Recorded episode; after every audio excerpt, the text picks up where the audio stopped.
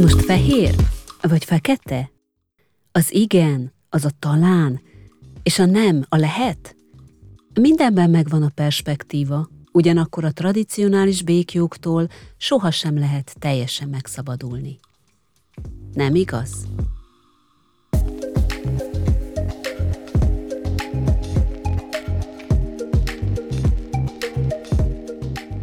Egy ország, ahol kissé másképpen működnek a dolgok, mint ahogy megszoktuk Európában. De vajon mi a más? És miért tartott te, kedves hallgatóm, másmilyennek? Miért hisszük azt, hogy az a helyes, ahogy mi gondoljuk?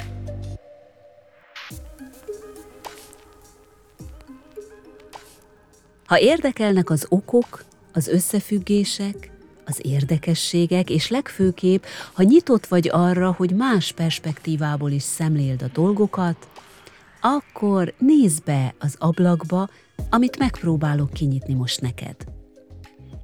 Ez itt az Ablak Japánra podcast. Se nem utazási, se nem gasztronómiai, se nem anime csatorna, és se nem az, amire most gondolsz. Én Szava Gyöngyi vagyok.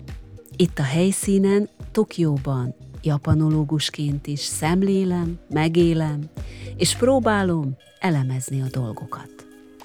És azért készítem az Ablak Japánra podcastet, hogy inspiráljalak, ha kell, provokáljalak, de mindenképp, hogy gondolatokat ébresszek benned. Talán ellentmondásnak tűnik, de hiszen ebben az országban szinte minden ellentmondás, de a podcast nem csak kifejezetten Japánról szól. Sőt, Japán csak egy keret.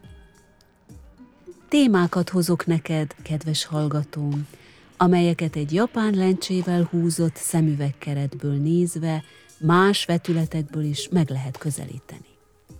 A podcastben a beszélgetések mellett hírmorzsa blokkot is hallhatsz trendekről, hírekről és érdekességekről, amelyek felkeltették az érdeklődésemet, és csak is nálam, itt, a podcastben hallhatsz róluk.